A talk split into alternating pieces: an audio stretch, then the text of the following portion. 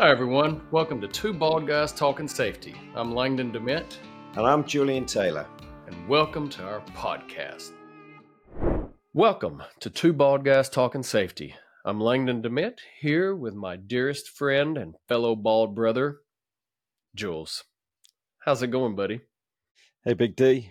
Big Big L even. Yeah, yeah. You know, it's funny that you say that. Actually, we're we're going on a quick detour. You know, for the longest in my childhood, my nickname was Big D.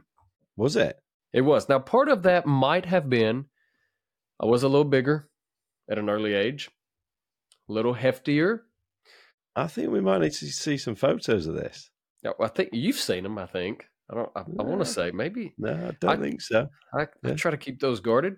On the flip side, it is a part of who I was. Um, yeah.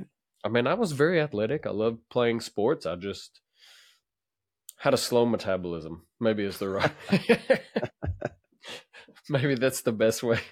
The best way to say it. But I didn't have a slow metabolism. I just liked eating. Well, I liked eating also, and I think the biggest problem was what I liked eating. Yeah. You know, it wasn't good. I mean, I might, I might eat broccoli, but I might have a double cheeseburger with it. You know. so I'm with you on that. You can always pick the broccoli out and just eat the cheeseburger. Yeah. But if I did that, I would cut the fries out. So well done. Well yeah, thank done. you. Thank you. But you're you're looking a little more tan, maybe. Well, I'm I'm I'm looking very tanned for somebody who's in the UK in February. I know. Want to share where we? No one is. No one knows what you've been on your. The last time we discussed it, thank goodness, was pre journey, you know, with the door falling off, but nothing happened. So you're there and back. I was on a Boeing and I did get quite nervous. So, um, so no, I've had a had a trip to to Perth and Melbourne in Australia. Uh, just to make it clear, not Scotland and the and the central central England. Um, it's great because my daughter lives in Australia, so I had a week where she came over and she she lay on the beach whilst I was working, and then we met up in the evenings, which was great. So I had some quality time with India, which was great. Um, and and I suppose thinking about some of the things we talk about in terms of team building and and engagement and leadership, we had a really good time because we had a we had a big company event where we we have an annual kickoff, but also we all got together and did an activity afterwards, which was great. And again, on the food theme, we cooked a 60 of us cooked a Mexican meal together, which sounds chaotic, but actually it was it was it was really good fun. It was it was a really good sort of team building activity. So and nobody nobody got food poisoning. That was the most important thing. I was going to ask. I don't know that anyone has brought up how the food actually was. It was good pretty good. Well, you know, when you watch people cook, if you don't know them, eh, you're, what if you get a or a you know a bougie, a bougie in there? Yeah, yeah. You know, what if you get a little bug or a little cough or a little saliva? You, you never know. So that's why I was curious. This is my little hidden secret. I actually, I actually trained to be a chef when I left school. You know, I think you and I have talked about this. I have told you that. Yeah. I'm kind of jealous. I'm a good cook, honestly, but that would be that is if if I couldn't have made a pro golfer. Well, obviously I didn't. So let's rephrase that. I would have loved to have been a chef. Yeah. So my chipotle coleslaw was it was pretty good actually, even though I say it myself. Yeah. Um, but no, there were some some people, some hidden talents that that emerged that evening. It was very good. Well, good. But now you're back. I'm back from the down under back to the real world. And I think potentially, maybe, and I don't know, I guess the the thoughts of were you able to talk to any but you know any um, customers or any organizations while you were down there i don't know if we even talked about that we had we had a user forum which was great and and um, i got to talk to talked to lots of customers, um, and it, and it was really interesting, sort of, to hear the things that they were focusing on, and and again, the same message is actually uh, it's it's mainly the same kind of things that people focus on, whether you're in the UK, whether you're in Australia, whether you're in North America. It's the same kind of things that people are focusing on to make a difference. Um, and talked to some interesting people. Might have got might have got one or two people who could potentially be podcast guests. Yeah, so we can introduce an Australian accent into the pod. Um, makes it very challenging with time zones to, to actually record it in the first place with you in Nashville, me here, and, and Australia. But I'm sure we can manage it. Um, so so yeah, we might we might spread our our sort of area of um I, I suppose what am I going to call it? I suppose influence. Um, influence. area of influence out to you know, we might as well stick with it. You have embraced the influencer so we might as well just just run with it. I think i i think i've said it before. I love telling my kids that i'm an influencer and they just still they're still not impressed and they still roll their eyes at me. So see yeah. mine don't mine are at the age where you can you, know, you can call seven years old yeah daddy you're on this whatever spotify yes Yes, I am. You know, it's just it's good. Just Google me, honey. Yeah, you YouTube, whatever you choose, it's fine.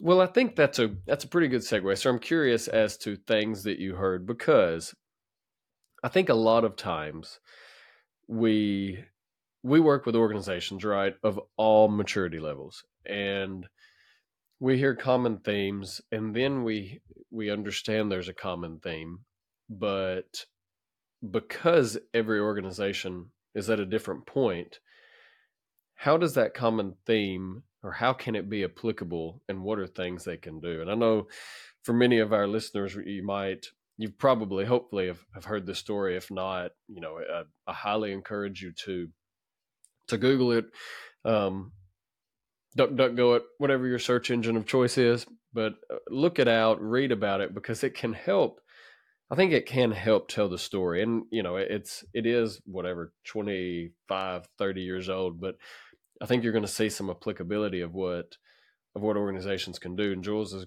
uh, I would ask you to maybe to lead us and read, read a little bit of the story and then we'll kind of discuss.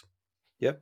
And, and I suppose this was, um, this was prompted through a discussion with, with Matthew Elson, who's our CEO. And Matthew's got, got a real focus on actually businesses doing the right thing and and actually we still we still hurt and kill too many people across the globe in the workplace and and, and one of the things we were talking about with Matthew and he talked about it at, at the user forum which prompted this week's pod was how can safety be used as a lever lever I'm, mm. I'm not going to I'm not to mm. argue on the pronunciation um, how can it be used as a lever not just to, to keep people safe, but also to drive better business performance. So, mm. so we wanted to use this week's pod to, to tell that story, and it's a, a story of a really well known business, um, and that business really was founded through innovation, um, and and their products or byproducts. Just about everybody who listens to the pod will have used. Um, and and that company, of course, is is, is Alcoa, um, and this is where it's going to get really challenging for me and Langdon to agree on pronunciation. Um, they invented the process for smelting aluminum or aluminium, as we would say in the UK. Yep. Um, so pro- process, process, aluminium, aluminum, lever, lever. This is going. This is a tough one. this is going to be a long pod, isn't it? Um, but their products, when you stop and think about it, their products are used in so many different areas. So from foil that wraps chocolate to Coke tins through to bolts that hold satellites together. And as as Langdon said, this story goes back. It goes back to 1987, and and they appointed a new CEO. Um, and and as is the way, when you appoint a new CEO to a public business, he had to go meet with Wall Street, and he had to go meet with some pretty major investors who got a lot of money invested in Alcoa. Um, at that time, the company was about 100 years old. They were the, one of the biggest companies in the world, but actually they've been really struggling because they made some crappy decisions. and they'd lost a, a lot of business actually to competitors. And whilst there was a, a real desire for this new leadership, the guy who was chosen wasn't well known. He was called Paul O'Neill, but his, his background was really in government jobs. It wasn't in this type of a, a, a business. And to make matters worse, he started this investor meeting in a really unusual way. Because actually, what he said, and I'll quote it, was I want to talk to you about safety. Every year, numerous Alcoa workers are injured so badly that they miss at least a day of work. And our safety record, it is better than the general American workforce, especially considering the type of work that we do with molten metal and machines that could rip a man's arm off, but it's not good enough. And actually, what I intend to do is make Alcoa the safest company in America. And I intend to go for zero injuries. And I think I'm looking at Langdon here saying that's a pretty ballsy thing to to sort of promise, isn't it? When you when you stop and think about it. Because what they were having, wasn't it? Didn't they say an accident a week? I don't know, and you might have said that if I missed it, but I want to. I mean, so you think, and I just want to paint that right quick. Zero is nuts, but when you think of something like that, so it, it so it wasn't even an accident a week, mate. It was it was an accident a week at every plant. So so actually, you stop and think about that.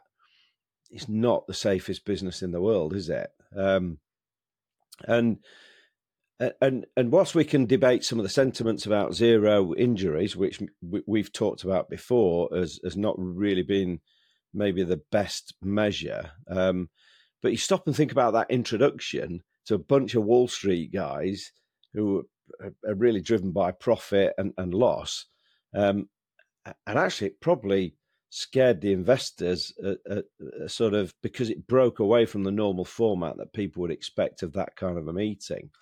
That kind of a meeting, what they're wanting to hear is how good this guy is, the qualifications he's got to, to run this business, promises about better profits and about lower costs, about minimizing the impact of taxes and business regulations, and really all those things that excite investors and underpin capitalism.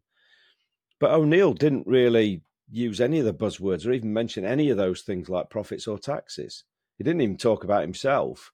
Um, one thing he did do, and you're going to laugh at this, Langdon, he actually pointed out the safety in the room they were in, so pointing out the fire exits, and and and I think that kind of almost got treated with some real skepticism. Um, but and then he started to get some questions, and the questions that started to come were about those things we've just mentioned. So things like inventories, capital ratios, and his response, good on him. He he kept going. So he said, if you want to understand how Alcoa is doing, you need to look at our workplace safety figures.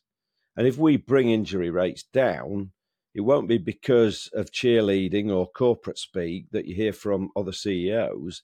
It's going to be because people and think about businesses, what makes a people tick. It's going to be about individuals at the company who've agreed to become part of something that they see as important. And they've devoted themselves to creating a habit of excellence. And I think that's a really interesting line, isn't it, Langdon? Um, yeah. Um, and safety will be the indicator that we're making progress in changing habits across the entire institution. So that's how we should be judged. Um, so really, when you stop and think about that, it's a really alternate approach that ha- actually had investors running for the hills and and selling stock because they've thought they got a bit of a lunatic in charge. Interestingly, though, within a year of that speech, Alcoa's profits had hit a record high. And a quote from one analyst was it was literally the worst piece of advice that he'd ever given to sell Alcoa stock. Yeah. Um, and by the time O'Neill retired in 2000, the annual net income was five times five times larger than it, than it had been. Um, and all that happened as Alcoa actually became one of the safest companies in the world.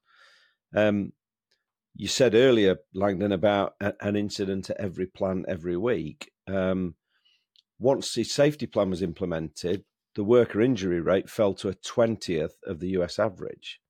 So it definitely, definitely made a difference. Um, um, and I think one of the interesting things when you read the story is Alcoa was like a big dysfunctional family. And my analogy is, and, and Langdon's laughing here because I mentioned this to him yesterday, was think shameless, but with lots of very hot metal.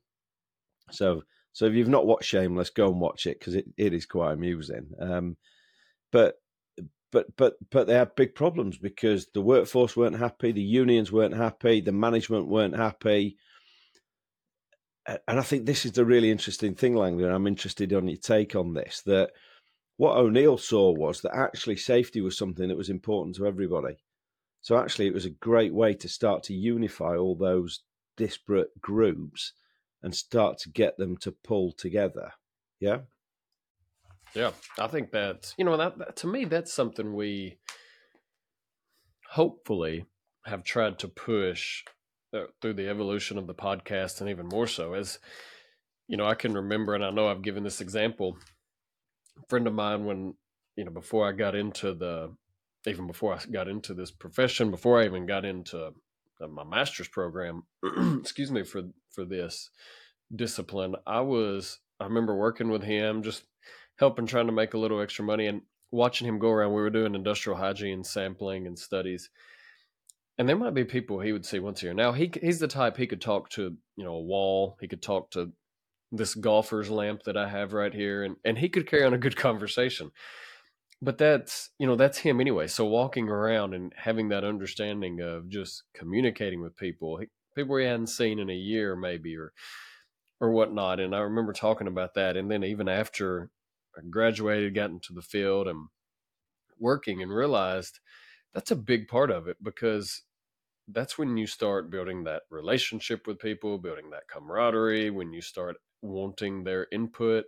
So to me, that's a that's a crucial thing that we try to that's the whole importance of empowering. You know, it's making others leaders or whatever you want to call it empowered to to want to talk about it because they're the ones where it matters empowering everybody. Yeah. Mm-hmm. See, I lined you up perfectly to use the camaraderie word there as well. I know. Thank you. Well then, um, made it easy. So, so, so O'Neill came up with a plan, and it and it was a real sort of major realignment for for the business, and and the the starting point was really understanding why injuries were happening, why were people getting hurt in all of these plants on such a frequent basis. Um, and to understand that, he recognised that you'd really got to understand the manufacturing process and, and where it had gone wrong. So he he sort of ensured that they had the right people in place who could educate around things like quality control, better processes, uh, and and make it easier to do things in the right way. Uh, and and the mantra that he really sort of brought in was, if, if we do it right, if we do it correctly, actually, it's also going to be safer. Um, so, in other words, by becoming a better aluminum or aluminium company, actually they protected workers. So, again, I think that's a really great mantra, isn't it? Whatever your business is, by becoming a better business uh, whatever it is you do, actually you you're probably going to keep people safer as well. Yeah. Um, and the next part of his plan then was that whenever somebody was injured, whenever an employee was injured, um, it was going to trigger a routine. So every time anyone was injured in, in a work unit or a business unit, the president had to report to him within 24 hours, along with a plan to ensure that it wasn't going to happen again. Um, and the reward was the only people who got promoted were people who embraced the, the system. Um, and unit presidents, pretty busy people. So to make that process work, what they had to do was really ensure that the communication channels they had within their business unit worked. So vice presidents needed to hear from the floor managers, floor managers needed to hear from the workers, workers needed to raise warnings, and they also had to come up with and keep a list of suggestions ready so that when the VP asked for a plan, they had ideas ready. So you stop and think about that, we've got a ripple effect going on here because it's not just about safety. It actually made people talk to each other and communicate more effectively across the organization. So this is what Matthew was talking about, these levers to actually improve the business performance through safety. Um, um, so safety started to just drive a whole bunch of new corporate habits, um, and and just help to improve not just corporate habits but also behaviours. So the unions stopped opposing rules that would hinder people or stop them from working out how to improve the manufacturing processes managers would stop resisting policies in a similar way. And I thought a great one, Langdon, was giving people the autonomy to shut down a production line if they felt that it was getting too busy or unsafe. So they stop the injuries happening before they happen. And again, we've talked about this loads, haven't we? Actually, are people do people feel able to stop work if they if they see it if they see something that's unsafe? Yeah, and I think you know, to me, and I, I don't, I don't know, so I can't speak to, I mean, other than obviously research or whatnot. Previous to really Alcoa, this was before my time, so maybe you can shed more light. Um, you know, you think about it, health and safety has made drastic, or EHS as a whole has made drastic improvements over the last hundred plus years since the foundation, you know, of um, of OSHA, the OSHA Act, uh, whether HSE in the UK. So we've seen a lot of those, but it seems like it was still, you know, you had things you had to do, you had to do X, Y, Z, but it was still very much, you know, I, I won't say the Wild West, but it was a little unhindered as far as what you could do. And for, and I think that's something that we can, you know, definitely take away. What he did was and maybe they had good communication prior to this throughout, but he brought the topic of safety and yep. what that does. So then when people were talking about it, and then when you start seeing those positive ramifications, because I can think of a lot of organizations that I've worked with, even in the last few years, it's pretty, there's some that I, I would say, you know, they're lower maturity, what we would put, that they just haven't had the need, and I don't mean that in a negative light. They just haven't had the need, honestly, for anything. Um, you know, it, it's the way it is, and that's kind of their view. They're open to discussing if something is come to light, but when someone actually stands up to make a change to say, "Hey, let's consider this," and that's what we see. I think even now, you know, every year we we talk about the NSC releases that the CEOs who get it and the organizations that you know the best of the best and it's honestly it's things that really he kind of instilled as far as that safe operations continually that you see driving that better change for organizations which in turn does it for people yeah and it, it, it it's interesting isn't it when you read this story even even just some of the things that started to happen off the back of it so, so one of the you think about they say this very casually. People were getting splashed with molten metal. Hmm. Well, it's only a flesh wound. It, was only a flesh wound. It was only fifteen hundred degrees. Yeah. Um, you don't need that part of your skin. Yeah. Um, but but that was one of the biggest causes of injuries was people getting splashed when they poured molten aluminium. So actually, one of the one of the things that came out of all of this was they redesigned the way that they poured the molten metal. Um, so not only did it keep keep people safe, it stopped them getting splashed with molten metal. It actually meant they were wasting less. So they become more profitable because they cut down on wastage and spillage. So, so just some really pragmatic things that they did that immediately affected people but at the same time helped the business. Um, so, so I, I, I, just thought it was a really great story. Um, and, and again, thanks and kudos to Matthew for reminding us about this story so that we could mm. we could come on here and talk about it.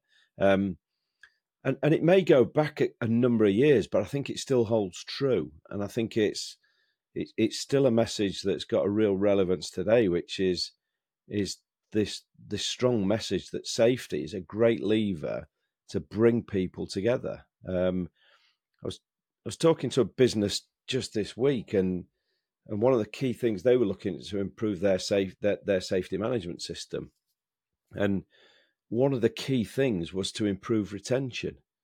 Um, and and and you so you ask the questions why is that so important to you? And it might sound blindingly obvious that yeah we don't want to lose our people because there's cost associated yeah? But also it's that loss of talent isn't it?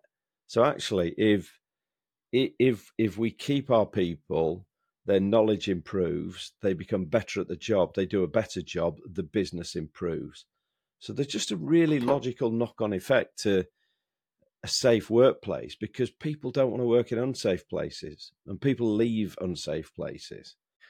Well, that's the, I think to me, that's a, that is a really crucial aspect that we don't consider as much. And especially now we think about the younger generation, the work, I mean, we know, I, I dare say it's similar in South Cave and the wider London. I mean, we have trouble here having people work I mean, it's, you know, restaurants that used to, you could go, and I'm just using a restaurant as an example, but you would go, there were workers everywhere. You could go to that same restaurant, Chili's, whatever it is, and you're just kind of looking around and you count four or five workers, and you thought it was COVID that really, and I think that's what began that. But now, even more so, younger generation, if they don't see that they're being taken care of, if they don't see that, I mean, there's some negative that you know we don't have to get into, but just some of the basics. You know, I know polls and studies have been done that if they don't feel safe and they don't see it, they're they're not going to do it. So you Take think off, about yeah. that, yeah, yeah, and that's a ton of. There's hazards in any job for the most part, but there's some that we have to have that they're relatively high hazard. I mean, it it could be an electricity worker. I mean, it doesn't matter, you know, whatever. So if we don't figure out ways to instill that safe operation mindset or, or continually try to grow and help them understand the importance of the organization and the employee, I think you, you know, to me, you hit that nail perfectly because it's very much, it, there is a positive ROI. Now, valid, you know, for Alcoa, they saw drastic improvements because, you know, uh, direct costs started changing, the indirect costs associated with with incidents, with fatalities, medical, you know, yada yada. So that changed, but then you start continually seeing the increase of revenues because because of lost time, because of injuries, and that's to me, even if you even if you're still with an organization that you know we don't want to get people hurt, but profit, profit, profit. Yeah. I dare say, and I know I'm definitely could be proven wrong. There are still a lot of organizations that are having incidents and having expenditures that are associated with those, even if they don't think it is that drastic. So you think about just reducing it. I mean, that, and that's strictly that's strictly a number. That's not even talking about the true moral of why you want to, you know, why you want to do it. I was reading about a an organization that uh, well, a friend of mine actually works at one, and one of the best things I feel like you can do is when you're if if something changes, you know, Alcoa did it when they were losing some of the the aluminum or the molten hot during the smelting process. In the design phase, if you incorporate EHS perspectives in the design phase, that means you're considering it before it could even lead to something. That's when you start seeing changes when you're thinking about it pre, then during, and then post to make sure that it's been it's been done and you're open to those changes. So it's it's it's that continual journey, right? That yeah, every time you think about it. I think that's a great point. If you think back to the pod we did with Nick from Lotus, he he made that point, didn't he? Which was, and it, it was a great great to hear was when they built their new factory for building the new cars. Actually, the safety team were involved in the design of of the production lines. So actually, they could ensure that actually we can try and prevent incidents before we've even started started producing anything. Um, so I think it's a great point. I think I think another sort of learning point from this story is something I think we've talked about it before, which is in terms of the health and safety professionals is is is being influencers. You've got to be influencers if you're going to make safety some really, really something that happens across an organization. And I think one of the morals of this story is that actually, who's interested in safety? and and and you think about that, it's it, it's it's unions, it's managers, it's it's senior leadership, but also it's investors into the business.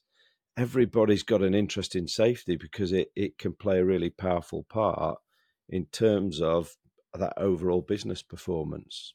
And that's the challenge a lot of times is if some of the senior level don't see the importance, you have to be an influencer as to why why does it matter? Why what can we change? How can it be better? And that's you know some of the most difficult conversations are those that aren't having a lot of incidents or old school quote unquote um, in processes and procedures but they're not having anything and they do care about everybody those are some of the most difficult because they sometimes it's difficult to see the need for change and if you don't have a fresh set of eyes it's yeah or, or they're not they're not having incidents they're getting reported let's put it like that so yeah um, i mean i think i think on a final note from me is the thing i love is we see it so often and again we've talked about this before is is we see it and hear it so often where senior leadership are going yeah, safety's our priority. Safety's our number one priority. Um,